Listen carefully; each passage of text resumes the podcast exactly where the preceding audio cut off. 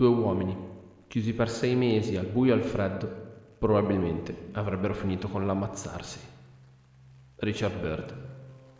Ciao a tutti, sono Alessandro e benvenuti alla seconda puntata della seconda stagione del podcast Da qui al Polo. Come sempre ringrazio tutti coloro che ascoltano il podcast e che hanno messo delle recensioni positive, mi piace, segui, insomma, tutto ciò che può aiutare il podcast a crescere. Quindi grazie davvero di cuore a tutti voi. Vi ricordo del link tree in descrizione per tutte le informazioni utili del podcast. Nella scorsa puntata abbiamo iniziato a parlare dell'epoca meccanica dell'esplorazione antartica ed oggi continuiamo questo viaggio con altre tre spedizioni, sempre ad inizio degli anni 30. Avevamo per l'appunto incontrato Richard Evelyn Bird, aviatore statunitense che nel 1928 organizzò la sua prima spedizione antartica a bordo del città di New York partì e raggiunse il continente e qui costruì un piccolo campo base chiamato Little America, sulla piattaforma di ghiaccio di Ross. Da quel punto in poi iniziò a fare delle esplorazioni con la sua squadra, grazie a motoslitte e soprattutto aerei. D'altronde siamo nell'epoca meccanica. A bordo del Floyd Bennett raggiunse il Polo Sud e tornò alla base in 18 ore il 29 novembre del 1929. Venne insignito del grado di contrammiraglio della Marina degli Stati Uniti, rendendolo di fatto il più giovane della storia dell'arma. Ma ora torniamo al presente, tra virgolette. Bird organizzò una seconda spedizione nel 1934 e questa storia va approfondita bene, in quanto potrebbe essere tranquillamente una storia dell'epoca eroica dell'esplorazione polare. Accompagnato da una squadra di diverse decine di persone, compresi cani da slitta e una mucca, Bird decise di trascorrere l'inverno antartico in continente, da solo. Ricordo così che l'inverno antartico va da aprile ad ottobre, con diversi mesi di buio totale ma era proprio questo lo scopo di Bird, raccogliere dati scientifici in un luogo in cui nessuno era mai stato da solo. L'idea iniziale però era quella di avere dei compagni, almeno un paio, ma capì che l'impresa sarebbe stata più importante e più utile se fosse rimasto da solo, come abbiamo sentito nella frase iniziale. Bird raggiunse, a fine marzo del 1934, la base di Advance Base, una stazione meteorologica dovrebbe aver vissuto per il periodo invernale. La costruzione era molto intelligente, era stata fatta sotto al livello del ghiaccio e della neve, così da essere protetta dai venti antartici ed era stata precedentemente riempita di provviste, come verdure essiccate, carne di foca, carne di pinguino, ma anche e forse soprattutto riempita di libri, in modo tale da poter trascorrere il tempo. Era formata da diverse caverne di ghiaccio, diciamo così, di neve, dove erano stati stivati tutti i beni di prima necessità. L'ingresso era formato da una botola nel tetto della stazione stessa, quindi niente porta, niente finestre, ovviamente, e niente comodità per 5 mesi. Bird vede il tramonto il 12 aprile, salutò il sole per chissà quanto tempo. Le prime settimane però trascorsero in relativa tranquillità ma verso giugno iniziarono i primi veri grandi problemi.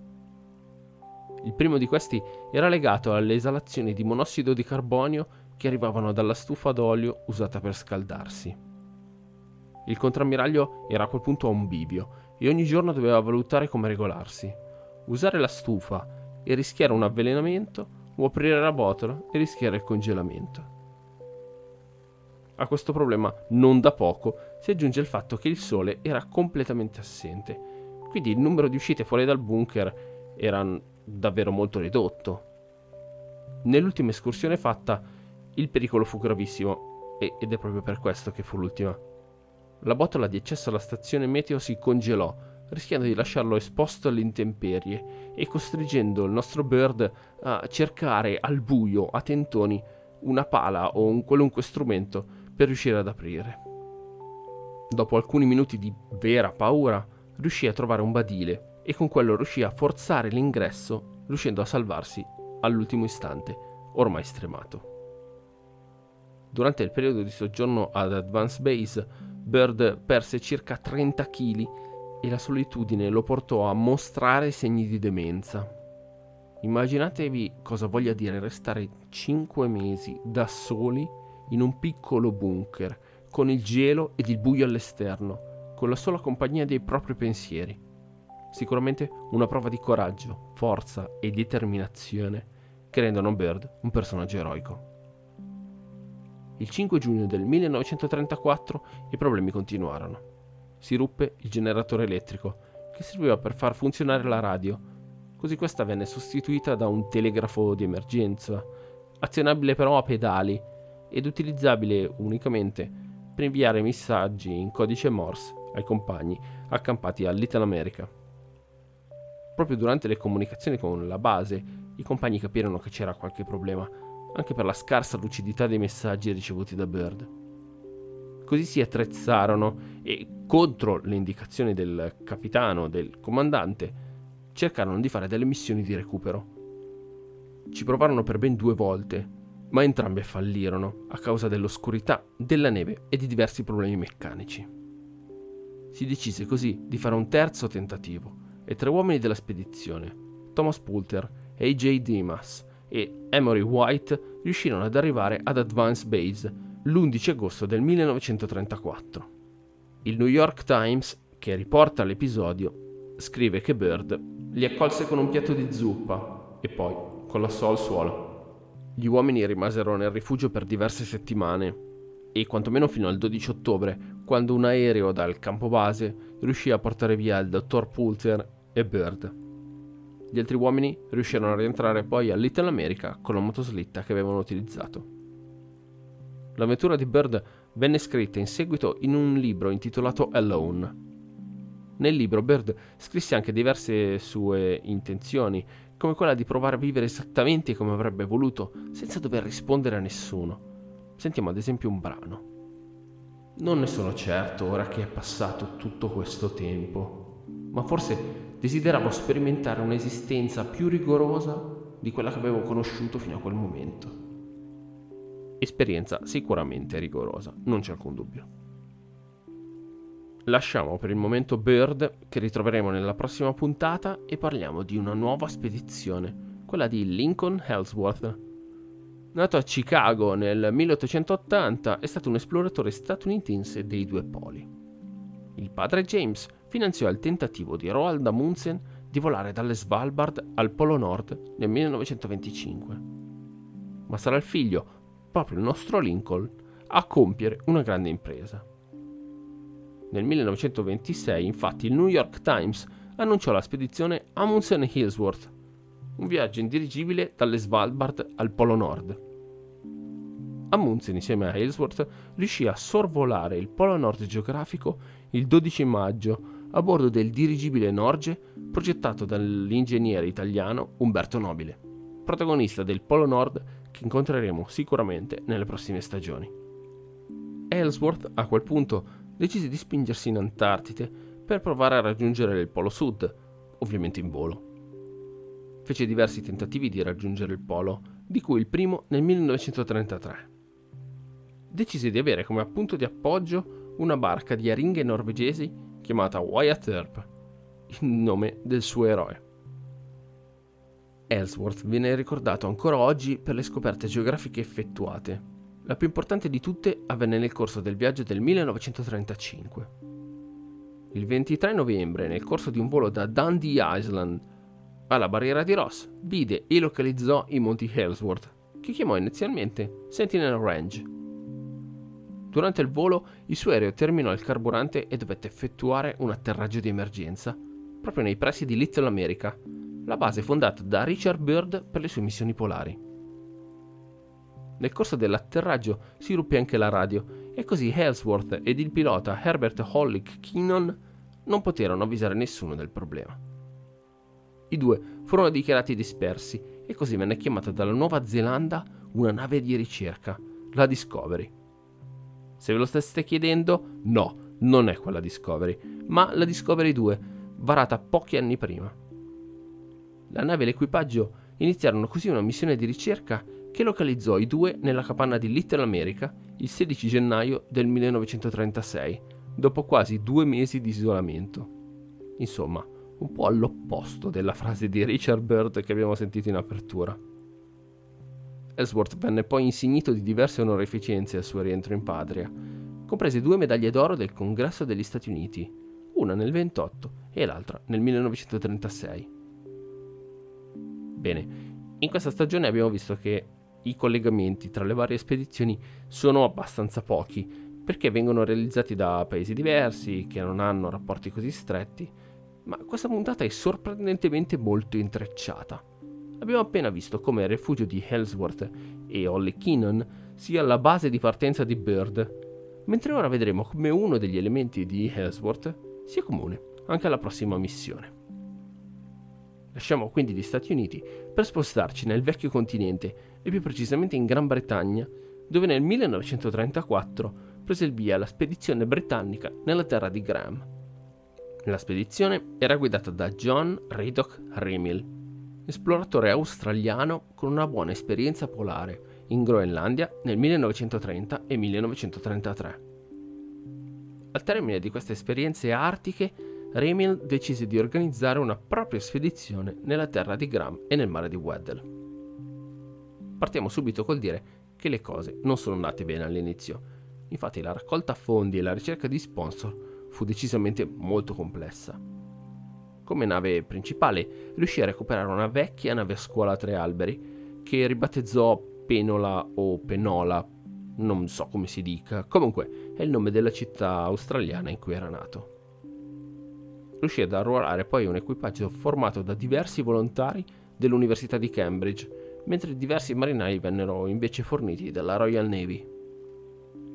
La nave di supporto incaricata di trasportare le provviste, i cani e l'aereo utilizzato per le future spedizioni invece fu rullo di tamburo inserito in post-produzione la Discovery 2.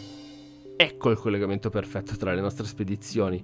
Nulla di trascendentale, ma sempre un bel segue, come dicono quelli bravi nei podcast. Ma torniamo a noi. Il viaggio della penola fece rotta dall'Inghilterra alla Georgia del Sud e da lì verso l'arcipelago Palmer, dove a 50 km da Port Locroix venne costruita la cosiddetta base settentrionale.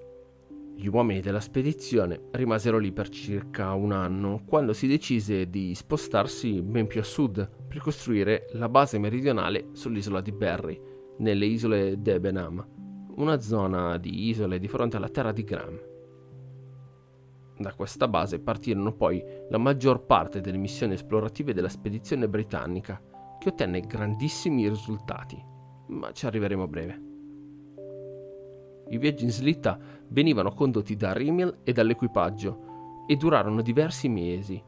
Il più lungo di questi durò 10 settimane, permettendo l'esplorazione di circa 550 km di costa a sud della base meridionale. Nel corso di questa missione riuscirono ad arrivare all'isola di Alessandro I per la prima volta nella storia.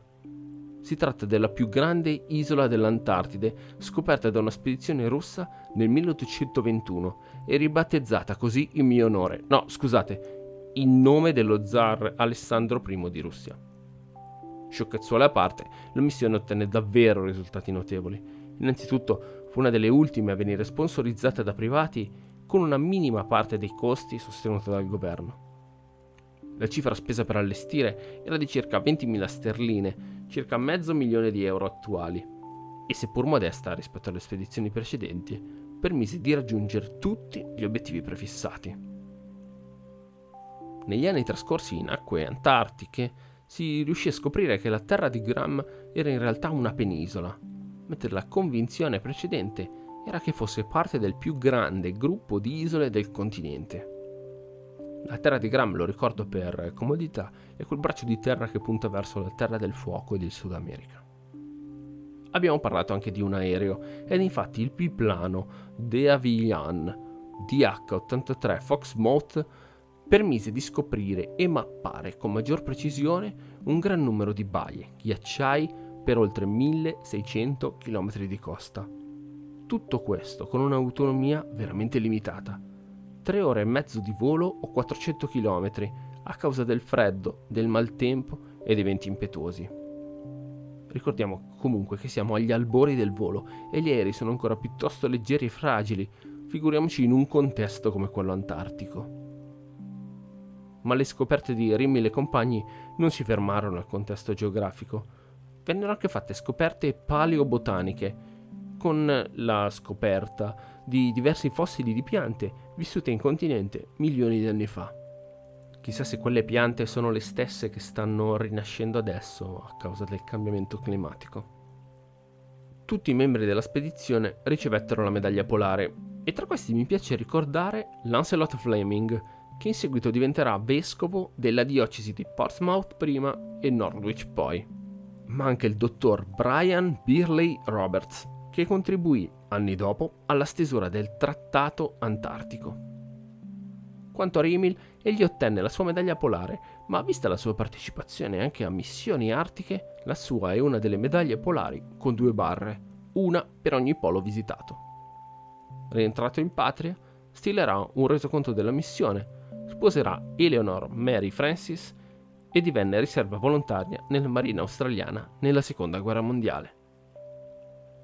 Bene, siamo arrivati anche oggi alla conclusione della puntata, dove abbiamo visto diverse spedizioni fino al 1935. Nella prossima puntata il viaggio continuerà e ritroveremo alcuni dei protagonisti di oggi. Come sempre, vi ringrazio di essere arrivati fino a qui e di avermi dedicato il vostro tempo. Vi ricordo che tutti i contatti del podcast sono in descrizione e nel link tree. Vi ringrazio ancora e vi lascio con una frase dal diario di Bird riportato nel libro Alone, in cui parla della depressione che lo sorprese nella solitudine di Advanced Base. La parte oscura della mente umana sembra essere un'antenna, capace di sintonizzarsi sui pensieri negativi che arrivano da ogni dove.